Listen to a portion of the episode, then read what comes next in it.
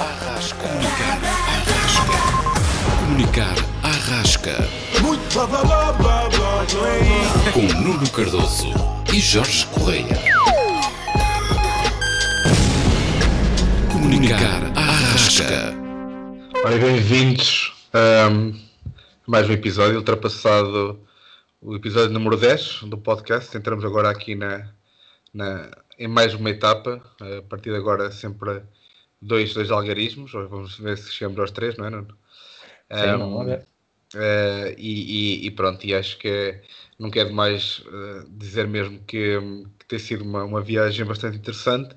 Já temos pessoas que nos acompanham desde o primeiro episódio, que é fantástico. Parece impossível, ainda não acredito nisso. Exatamente, e devemos ter sempre a mesma piada até se gastar, que é as 4 pessoas que nós estávamos a contar transformaram-se num bocadinho mais e tem sido bastante interessante explorar este novo mundo, este novo mundo podcast. Por falar em explorar e atento a este gancho, Nuno, passamos então aqui ao tema que nos traz esta semana. Estamos só os dois. É o formato semanal em que estou só eu e o Nuno, para na semana seguinte contaremos com convidado, e nesta semana passo então a palavra para o Nuno para introduzir e falar da temática que vamos abordar, para depois podermos comentar e podemos divagar aqui um pouco como temos feito semanalmente. Muito bem, e depois de um gancho desses, a pressão sobre mim aumenta um bocadinho. Pois é, isso, é mais por isso. Se irei conseguir manter esse ritmo alto aqui nesta parte. Mas pronto, vamos falar não de um tema que já trouxemos aqui, mas de certa forma de uma região que já trouxemos aqui, que é uma região que nos é comum, que é o interior, o teu mais lá para baixo um bocadinho, o meu aqui em cima, esta zona do Alto Minho, distrito de Viana do Castelo, Ponte da Barca, de uma forma mais concreta, mas Alto Minho como uma região, e vamos falar um bocadinho de turismo, um tema que se fala há muitos anos em Portugal, um crescimento muito grande que Portugal tem tido, né, com vários prémios a nível de turismo. Braga, aqui bem perto, recentemente conquistou um grande prémio também nesta área, mas eu queria falar de uma forma mais específica das potencialidades que esta região tem. Okay? A região do Alto Minho, antes da pandemia, teve um crescimento brutal a vários níveis, em termos de turismo.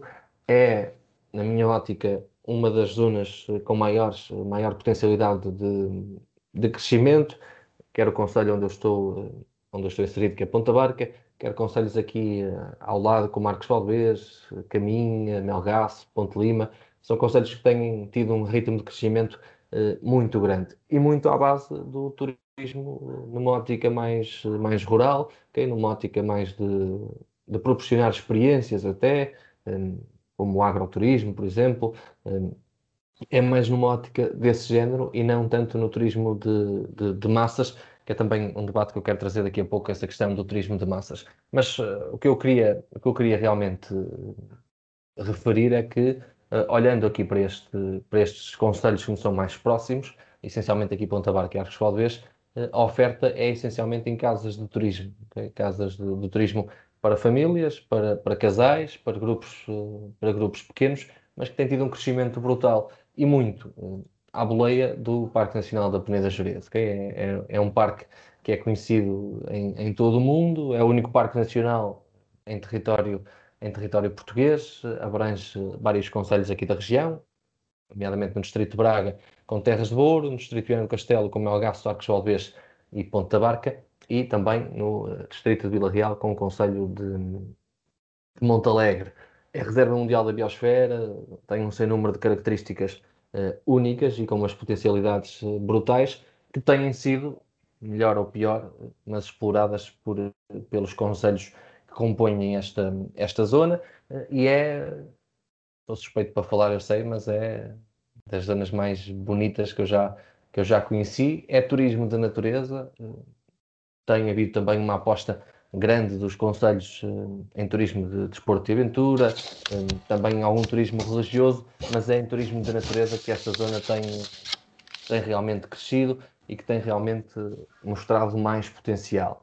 Na minha opinião, apesar das apostas aqui, sem querer exemplificar ou citar nenhuma em concreto, umas melhores, outras piores, mas a aposta tem sido muita nesta questão do turismo aqui na zona, e tem havido um crescimento muito grande. Tem sido também aposta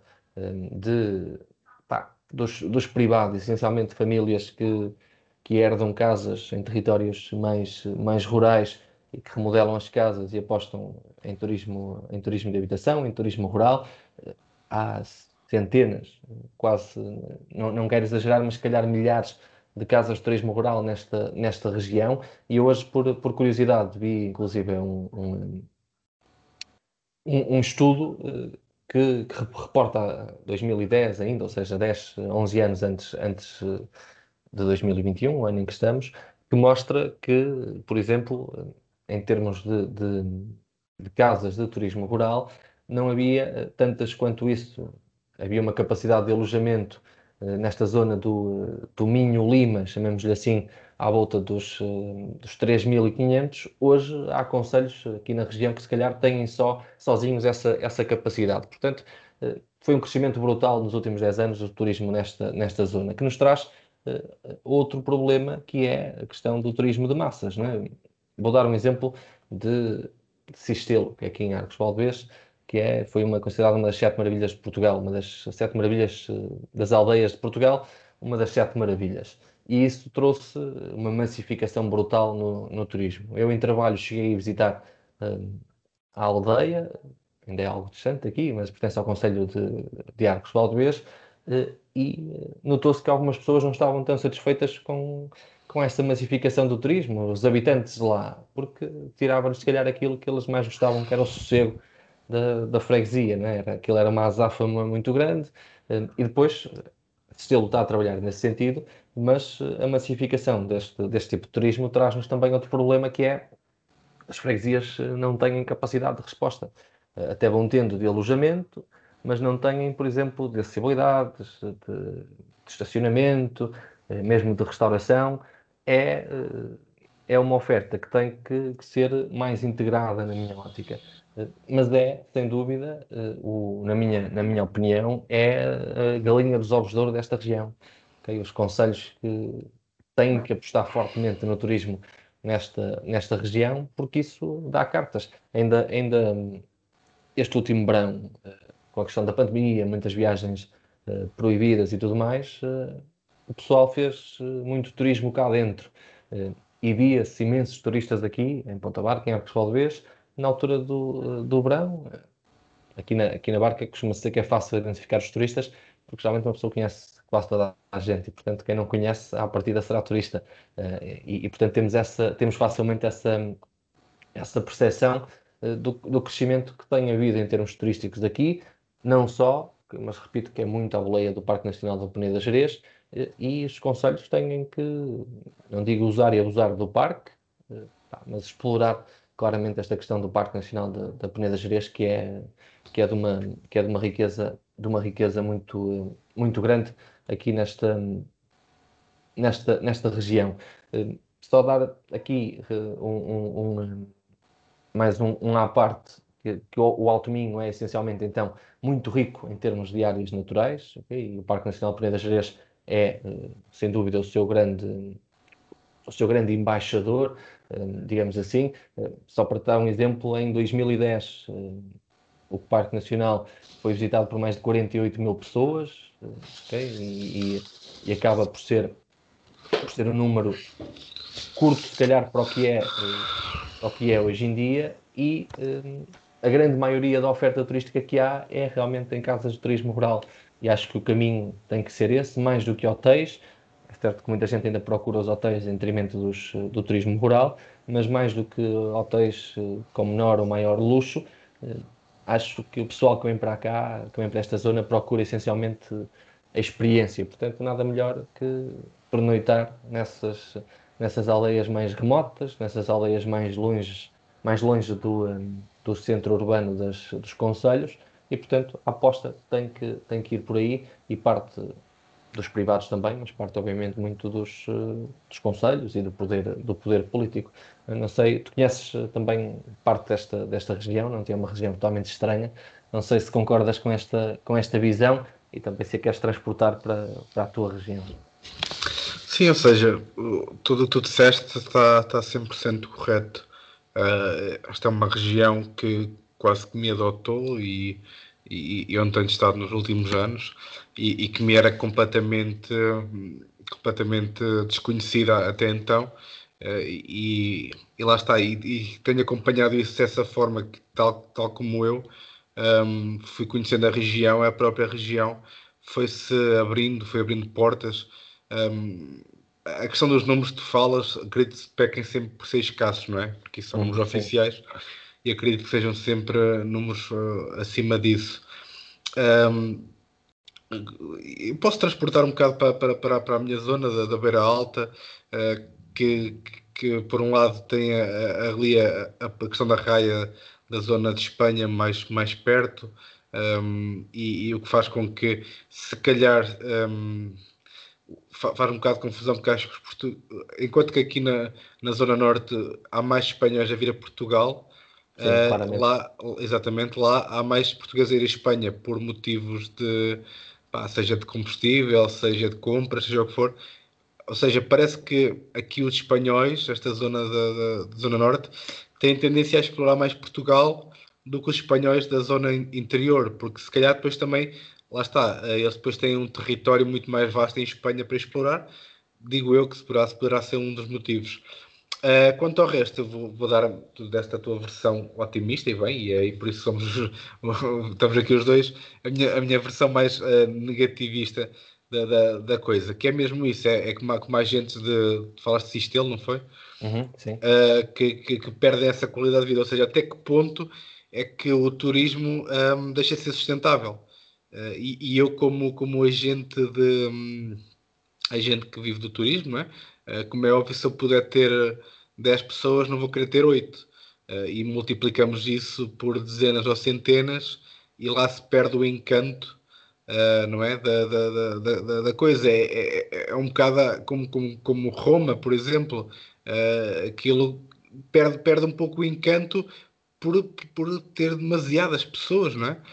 E então, tornando isso numa zona tão peculiar como é a zona do Gerês e essas pequenas aldeias que cada vez têm menos gente e cada vez se tornam um pouco mais bucólicas, que se tornam muito mais paradas, e que é esse o encanto mesmo. Ou seja, que tu falaste e bem do alojamento local, rural, seja o que for. Eu acho que os hotéis aí não fazem sentido nenhum. Os hotéis fazem sentido numa cidade ou até eventualmente numa vila, porque vai mesmo contracorrente com aquilo que despassa o interior, a interioridade, a paz de espírito, e a parte da sustentabilidade que se começa a perder. Começa-se a perder por Portugal ser um país apenas turístico, que vive muito do turismo e que não existe esse planeamento, como em grande parte do que se faz no país. Não existe este planeio, ou seja, vamos tornar, se calhar, Lindoso, essa zona toda, vamos pensar a longo prazo, ou seja, vamos limitar, por exemplo, vamos dividir, ou seja, numa altura vamos ter aqui atividades ou coisas para famílias, noutra altura para jovens. Não é, venham, venham, venham, venham, e depois esquece que existem pessoas lá, existem locais que não são respeitados, porque infelizmente nem todos os turistas conseguem perceber, porque se calhar vem de uma grande cidade, ou mesmo por falta de respeito, não conseguem perceber que aquilo tem que ser conservado, um bocado também como se faz, por exemplo, em Machu Picchu, que foi limitado no Peru. Acho que é essa visão do Peru, que é limitado, existe controlo para aquilo sobreviver, para aquilo subsistir no tempo. E acho que isto, com cada vez menos pessoas nas pequenas aldeias, nos pequenos locais, e claro, depois ganham esses prémios e começam a ter, porque é o que eu digo, é muito fácil um município, o que for, anunciar e patrocinar e investir dinheiro dinheiro que têm para investir para trazer pessoas, mas depois faltam acessos, talvez, não é? Estradas, e tu sabes melhor do que eu como é que são as estradas do Gerês, não é culpa de ninguém, é as vicissitudes do terreno, mas é preciso ter cuidado disso, não há estacionamento, como tu disseste, poderá não haver, não ser suficiente a oferta de restauração, mesmo, sei lá, a nível de verão, as condições das praias fluviais, o excesso de pessoas, a falta de regras. Portanto, isso para mim poderá fazer com que, por um lado, o destino turístico em si perca encanto, perca aquilo que o fez destacar-se, que é aquela parte do sossego e da história e da nostalgia, e por outro lado faça com que as pessoas se desencantem também, porque depois temos essa problemática que é, eu fui lá, fui mal servido, demorei tempo, não tinha sítio, as condições eram más, então vou trazer essa experiência à baila, não é? E pode ser uma experiência que me aconteceu a mim, mas que depois vai ser passada em termos sociais para outras pessoas. Então eu acho que essa falta de planeamento parece contraditório, não é? Parece que, estamos a dizer, ou neste caso estou a dizer eu, pá, o turismo é ótimo e obviamente que tem que existir e tem que continuar a crescer, mas de forma sustentável, mas com cabeça, tronco e membros, porque por isso mesmo, queremos turistas, claro que sim, mas queremos bons turistas, digamos assim, queremos que seja de forma organizada, que venham as pessoas, que aproveitem o máximo possível, mas que também deixem aproveitar quem vem depois, ou que deixem aproveitar quem está lá, haver essa quase que essa, e agora pegando no Covid, esse distanciamento turístico e higiênico, para que não esteja toda a gente lá na mesma altura, para que não existam tempos em que não está lá ninguém, percebes? O que me faz confusão a mim é essa falta de planeamento, porque toda a gente no país, desde Trás-o-Montes ao Algarve, quer turistas, toda a gente investe em campanhas de marketing para turismo, mas depois esquecemos um bocado dessa parte, que pode fazer, obviamente isto é um cenário catastrofista, mas pode fazer com que as coisas virem ao contrário, não é? E as pessoas comecem a ter que encontrar outros caminhos e perde-se ali uma oportunidade que poderia ser aproveitada. Quanto à questão do interior, onde eu nasci, onde eu sou natural, eu acho que é bem pior, porque apesar de ter ali relativamente perto, tem o Douro ao lado, tem serras, tem monumentos, tem Castelo Rodrigo, por exemplo, também foi outra das aldeias. É mais longe, percebes? É mais longe, enquanto que aqui, como tu disseste, e bem, em Braga está perto, é uma grande cidade, perto de Braga está o Porto, que tem aeroporto, vais de comboio até Braga, podes ir depois de autocarro. Tu para ir para aquela zona do interior é muito difícil, percebes? Ou já sei, eu vou dar um exemplo muito prático, eu tenho uma colega minha que no ano passado, uma colega de trabalho, que não sabia para onde ir de férias, ela que estava a pensar a Figueira da Foz, mas era muito caro, então eu recomendei-lhe a minha zona. Ela foi para uma aldeia perto da minha e adorou, mas o que é que ela se queixou? Era muito longe, os acessos são muito, muito chatos, muito maçudos, muito difíceis, e depois lá, ok, o primeiro, segundo dia, terceiro, tens muita coisa para ver e tens muito encanto, mas depois perdes-te, não há muito mais para fazer, percebes? E não há nada que te desperte, não há um guia, não há uma caminhada, uma zona para ires, uma atração, um ateliê, qualquer coisa, percebes? E então, essa falta de planeamento, obviamente que as pessoas vão e gostam, mas estão lá 1, 2 dias, se calhar eu vou para uma pequena aldeia italiana ou uma pequena aldeia francesa, medieval também, como é aquela zona, e tenho muito mais para fazer, percebes? Acho que está muito mais entranhada a questão do turismo sustentável, mas que faculte armas para que as pessoas não só gostem do que está lá, mas do que está a acontecer lá. Portanto, ela disse mesmo isso, os acessos, adorou as pessoas, isso todos adoramos, e mesmo aqui no Minho é o melhor, um dos melhores patrimónios, é mesmo o património das pessoas, mas depois falta essa parte que as pessoas, ela chegou lá cansada e veio cansada, e eu se calhar quando quero ir assim de férias ou quando quero fazer turismo, quero ir, quero relaxar e quero voltar a relaxar com baterias recarregadas, Portanto, é um bocado aqui uma moeda com duas faces, como todas elas, não é? Mas que acho que poderia ser mais, mostrarmos a face mais equilibrada, mais sustentável e melhor. E acho que muitas vezes deixamos um bocado ao acaso, à boa maneira portuguesa, não é? Fazendo com que esse turismo se autodegrade por culpa própria. Sim, acho concordo com o que tu dizes. Há esta possibilidade realmente de algumas zonas perderem esse encanto, e eu concordo plenamente que deve haver uma planificação deste turismo, e vou mais longe um bocado. Acho que essa planificação deve ser feita, ok, tudo bem, pelos poderes políticos e pelos poderes públicos, mas tem que haver, obrigatoriamente, na minha opinião, um maior envolvimento das comunidades locais, porque são eles que passam por elas, salvo seja, são as pessoas que habitam nessas localidades, nessas freguesias, nesses concelhos, que têm um conhecimento maior da realidade, que estão lá todos os dias, que sabem se há pessoas a mais, se há pessoas a menos, o que é que falta, o que é que não falta, quais são as dificuldades das pessoas. É isso que eu acho que deve ser feito, um envolvimento direto com as comunidades locais. Obviamente que as decisões terão sempre que ser, em última instância, por parte dos poderes políticos, quer a nível nacional, quer a nível local, distrital, conselho, o que seja, mas tem que haver esse envolvimento das pessoas da região, porque elas, melhor que ninguém, sabem do que é que estão a falar, sabem do que é que as regiões precisam, sabem as potencialidades das regiões. Eu dou-te o exemplo de esta zona aqui de Lindoso, como tu falaste, também do Soajo, aqui em Arcos de Valdevez. É muito conhecida pelas lagoas, pelas cascatas, pequenos paraísos fluviais que as pessoas procuram muito também na altura do verão. Sendo que há muitas delas que são, algumas são inacessíveis, outras são totalmente desconhecidas das pessoas, apenas as pessoas da região as conhecem e também não as querem partilhar muito.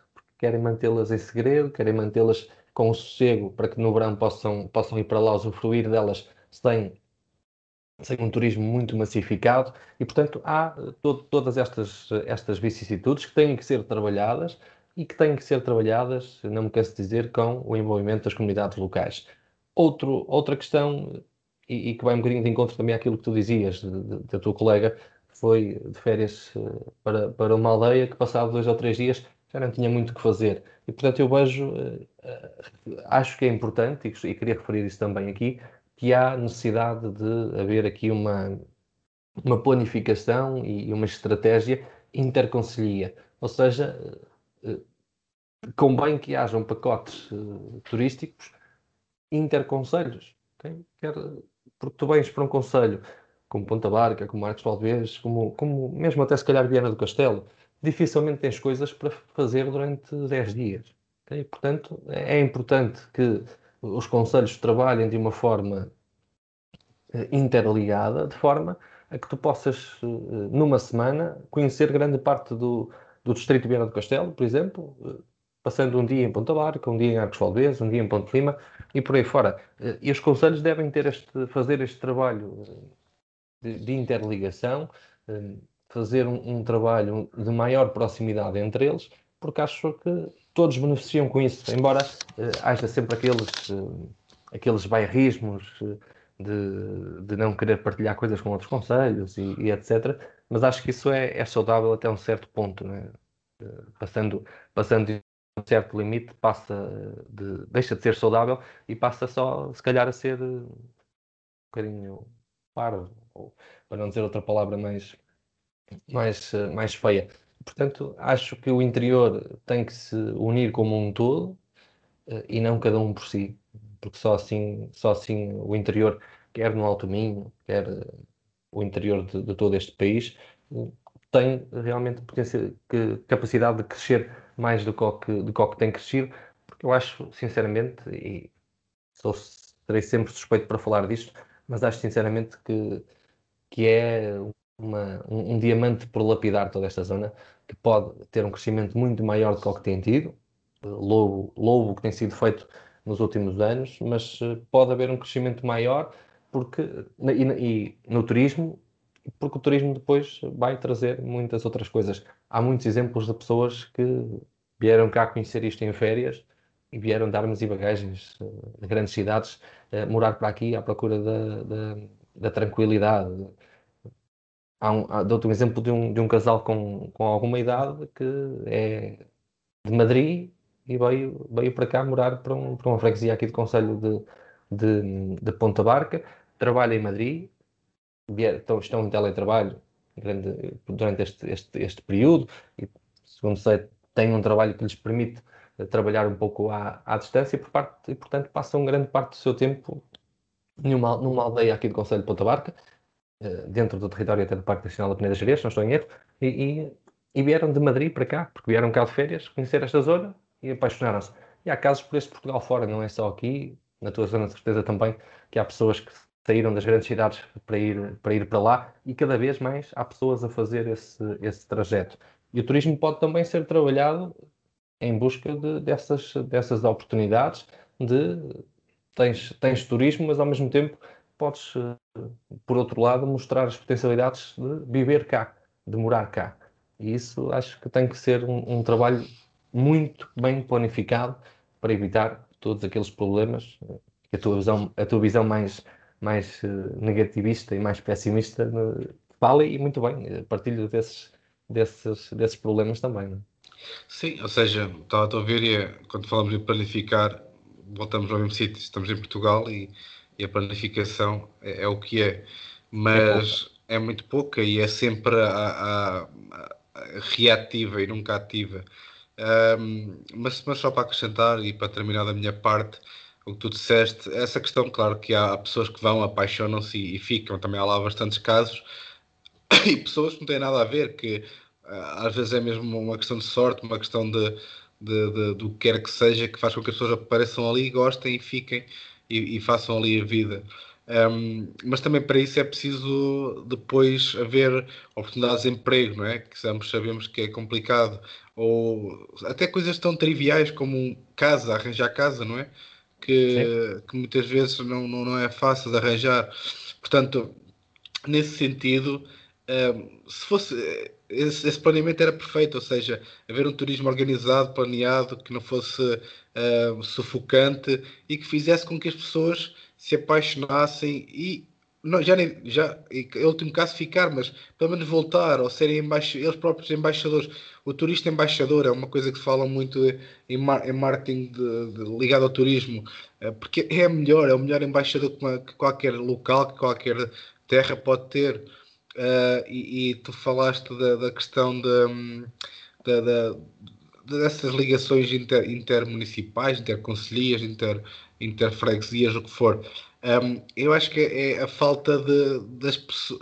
O problema das pessoas não estarem ligadas à política, à parte cívica, vai também ao encontro disso, não é? Ou seja, se as pessoas não as pessoas, o português em geral, não tem especial apreço pelas causas públicas, salvo seja, não é todas, mas por se envolver, por, sei lá, ir a uma assembleia municipal, uma assembleia de freguesia, estar atento, querer saber, muito menos dar esses segredos, onde é que são as zonas do Gerês mais recônditas e menos conhecidas e se calhar das mais bonitas, a um turista ou a partilhar com alguém, não é?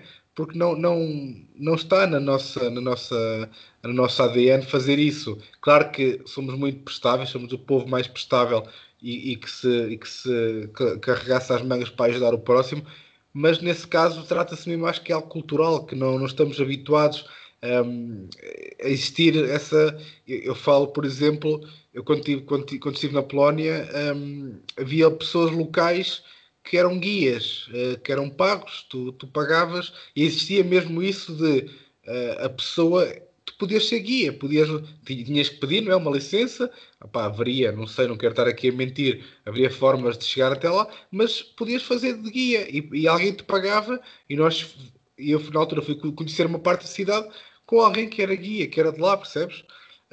E portanto, porque não importar essa ideia para cá? Como foi criado na altura dos incêndios, alguém que era responsável, não é, por organizar as pessoas num ponto de encontro, Porque sim, não dar essa oportunidade às pessoas, se calhar até para ganharem dinheiro, percebes? Um crachá que fizesse com que a pessoa fosse guia ou especialista numa área, numa zona, que fizesse com que as... Lá está, a minha colega esteve e perdeu, porque não... Perdeu, salvo seja o interesse, porque não tinha quem... Não havia... Não existe essa...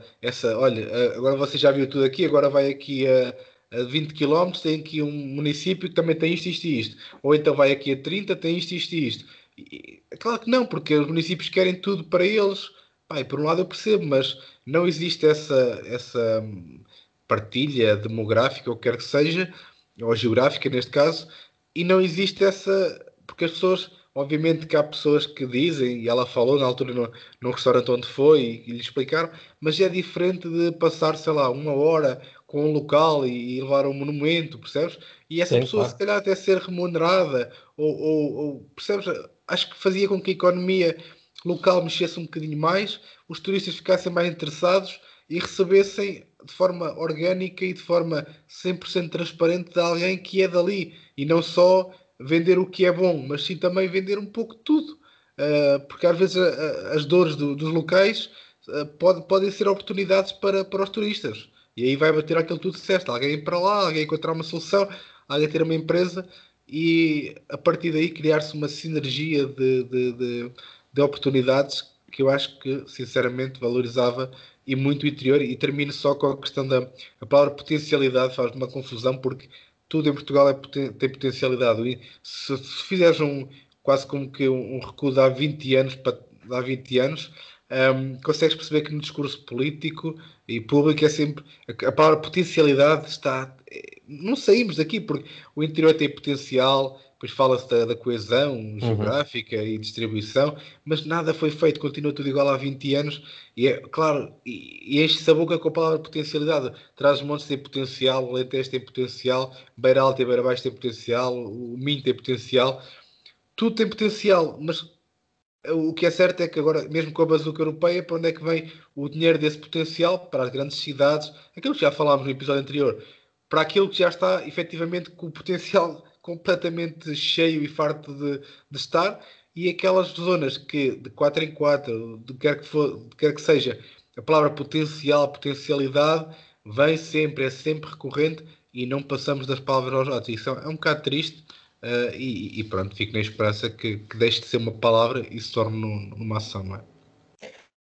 Sim, exatamente, concordo totalmente contigo, não quero acrescentar muito mais, para não entrarmos também em outros temas, porque isso, acho que o turismo nos poderá dar aqui uma panóplia muito grande de temas. Sim, podemos eventualmente chamar alguém de turismo, sim, é? Sim. Queria essencialmente passar esta ideia dessa palavra chata que é as potencialidades, mas na minha opinião aquilo que deve ser feito e aquilo que deve ser de certa forma mudado e agilizado de outra forma para melhorar, sendo eu um leigo também nesta matéria, obviamente falo pelo pouco que conheço de conhecimento de causa e o facto do meu trabalho também muitas vezes me obrigar a conhecer um pouco mais desta área. E como sabemos, tantos agentes políticos que ouviram o nosso podcast, né, deveriam estar mais atentos e ouvir aqui um bocado mais do que nós dizemos e levar isto, levar isto em conta quando fazem o seu trabalho. E também posso dizer aqui que poderiam te nomear como um dos embaixadores, não é? Também da zona do Minho. Também acho que sim. De forma remunerada, mas pronto. Isso sim. Isso sim é potencial. Isso sim é que é potencial. Bom, então vamos então à parte final. Aqui acho que é uma pequena, mas uma boa discussão. Nós também acho que nós chamamos aqui quase que um express, não é? Um episódio mais rápido, mais curto, mais dinâmico, porque também gostamos mais, não é que gostamos mais, mas ouvir outras pessoas faz com que a conversa se torne um pouco mais, tenha mais caminhos para ir, enquanto que a nossa conversa entre os dois é muito mais prática, muito mais assertiva, e é mesmo um shot, digamos assim, de episódio. Mas para contrariar isso, hoje, na questão das curiosidades, que tem a ver com o turismo, eu tenho aqui 5 perguntas para ti, que são 5 curiosidades e que, pronto, gostava de te fazer. O que é que tem com isso? Uma viagem a Lindoso, com tudo pago. Mas a pé? Pago por quem? E pago por quem? Pago por ti e no teu automóvel. Portanto, comodidade e sentes-te confortável onde vais. Pronto, isto remete a 2018, portanto, tens de fazer aqui um exercício um pouco mental. A cidade mais agitada do mundo é, na tua opinião? 2018? 2018. Vou dar uma pista, uma cidade asiática. Pequim? Não, Bangkok, capital da Tailândia, terra dos sorrisos, e foi visitada por mais de 20,5 milhões de visitantes. O destino menos visitado foi, neste caso, é um país. E o continente? Tem 25 km². E o continente? Vou dizer, melhor que o continente, vou dizer que está no Oceano Pacífico e encontra-se na Polinésia. Ui, Jorge, sei lá. Manda assim para o ar, não? Foi visitado por 2.000 pessoas. Não faço a mínima ideia. Pronto, é Tuvalu, um arquipélago formado por 3 ilhas e 6 atores. Eu sou uma dessas 2.000 pessoas. Dois, eu ia dizer 2.001, não é? É, exatamente. A maior praia do mundo chama-se... Faço a mínima ideia. Ou fica em que país? Brasil. Certo. Chama-se Praia do Cassino, e situa-se na cidade de Rio Grande, Brasil. E tem 220 km de extensão. Jesus Senhor. Quarta pergunta. O maior hotel do mundo situa-se no... No Dubai. Certíssimo.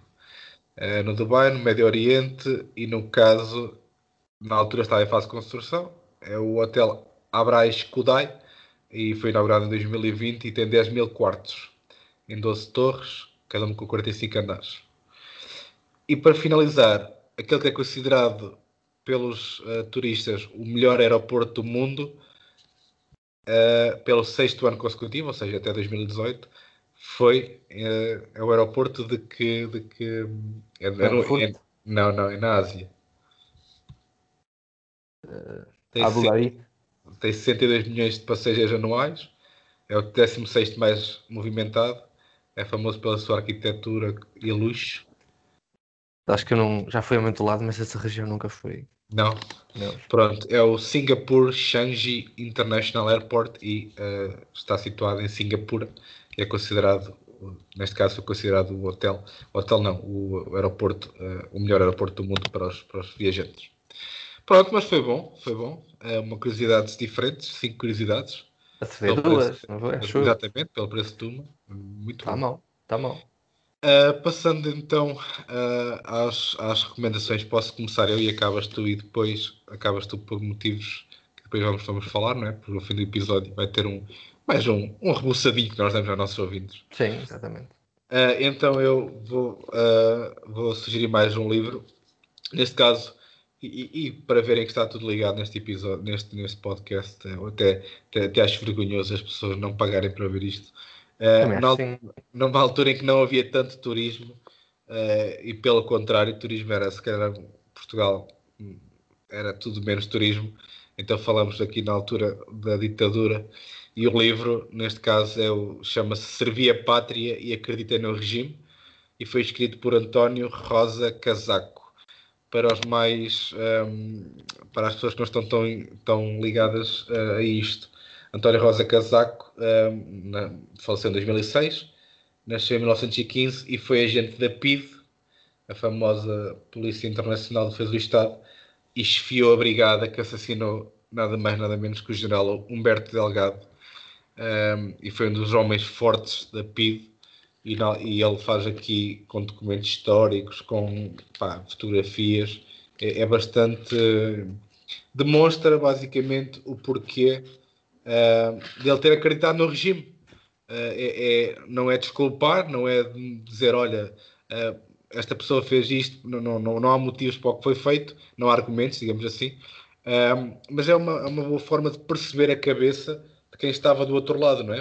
O porquê de estar daquele lado, o porquê de acreditar naquele regime, e também perceber como é que funciona, como é que era o país na altura. Lá está, a questão do turismo não existia quase, mas porque é que era assim, porque é que a ditadura moldou o país assim, e porque é que também muito do que nós ainda vivemos advém daí e dessa altura. Portanto, é um livro bastante interessante. Eu acho que foi ele que lançou. Não quero estar aqui a mentir, mas tem aqui bastantes regimes, exatamente. Isto foi numa impressão, foi mesmo feito por ele. E tem aqui coisas desde a questão do Humberto Delgado, das missões, de como é que funcionava, os julgamentos, as perseguições. Acho bastante interessante para quem quer perceber porque é que efetivamente o Estado não funcionou. Muito bem. Tu és o intelectual dos livros.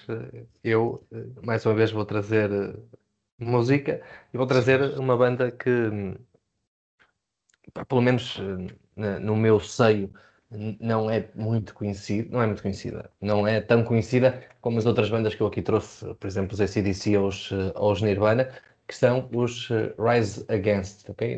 Não são os Rage Against the Machine, mas são os Rise Against. É uma banda americana também, de punk rock, chamava-lhe assim, um bocadinho mais hardcore, se calhar, mas são americanos, foram fundados no final da década de 90, 99, 2000, por ali, ainda estão hoje em dia. Lançaram um álbum recentemente que foi este ano de 2021, o Nowhere Generation. Eu não queria destacar um álbum em especial, o reforçadinho no fim, a música já está escolhida, mas vai-se chamar Prayer of the Refugee, porque é uma das músicas mais calmas que eles têm, e portanto não quero entrar a matar com um tema mais pesado deles, mas é os Rise Against, que são então uma banda americana de punk rock, um bocadinho mais hardcore, mas o que me fascina neles, além de toda a sonoridade, é a voz do vocalista, Tim McGraw, acho que é assim que se diz. A banda é composta por quatro pessoas, mas o vocalista tem uma voz muito característica e as pessoas, se tiverem curiosidade em ir ouvir, vão perceber aquilo que eu estou a dizer. Ele é guitarrista também, mas é a voz principal desta banda, os Rise Against. Vamos fechar com um trecho sonoro desta banda, da música Prayer of the Refugee. É uma das músicas, se calhar, mais calmas que eles têm. Não sou 100% conhecedor de toda a discografia, mas sou um amante profundo desta banda, que me foi sugerida há uns anos atrás por um amigo, e eu fiquei apaixonado, e sugiro que todos vão conhecer um bocadinho melhor o trabalho desta banda e ouvir um bocadinho deste som, que é muito porreiro, é muito interessante, e vão certamente gostar. Portanto, para além de embaixador do Minho, faço também trabalhos de DJ, não é? Consultoria musical. Sim, um bocadinho também. Também presto múltiplos serviços, não é, como tu sabes. Muito bem. Pronto, acho que não vale a pena fazer aquelas despedidas a nível de redes sociais, não é? Porque agora temos aqui um novo software que nos permite estar mais à vontade. É só mais uma vez agradecer a todos a vossa presença, aqueles que nos ouvem desde o início. Um abraço mesmo muito forte, e agradecer o feedback bastante positivo e o crescimento do podcast tem vindo a ser, lá está, é sim sustentável. E para a semana também vamos trazer, tentar trazer aqui fazer aqui um episódio um bocado de surpresa. Vamos tentar, se não conseguirmos, eventualmente mais para a frente, mas se conseguirmos, será no próximo episódio. Portanto, serei eu e o Nuno acompanhados. E pronto, agradecer mais uma vez estarem desse lado. Espero que gostem da música do Nuno, espero que gostem deste episódio. E obrigado. Do fundo do coração. Um abraço, e visitem o Alto Minho. Até para a semana, um abraço. É verdade, o Nuno decidiu poupar as minhas cordas vocais e automatizar esta mensagem de despedida. Podem então encontrar-nos nas redes sociais, em facebook.com/conrasca ou instagram.com/conrasca. Enviar um e-mail para conrasca@gmail.com, ou então ouvir este ou outros episódios, comentar, bem ou mal, ou partilhar nas plataformas do costume: Spotify, Google Podcast, rss.com e YouTube. Da nossa parte, agradecer estarem desse lado. Para a semana, mais conteúdos para vocês, porque sem vocês isto não faz sentido nenhum. Um abraço. stories of a better time in a place that we once knew. Before we packed our bags and left all this behind us in the dust, we had a place that we could call home in a life no one could touch. Comunicar à Rasca. Comunicar à Rasca. Com Nuno Cardoso e Jorge Correia. Comunicar à Rasca.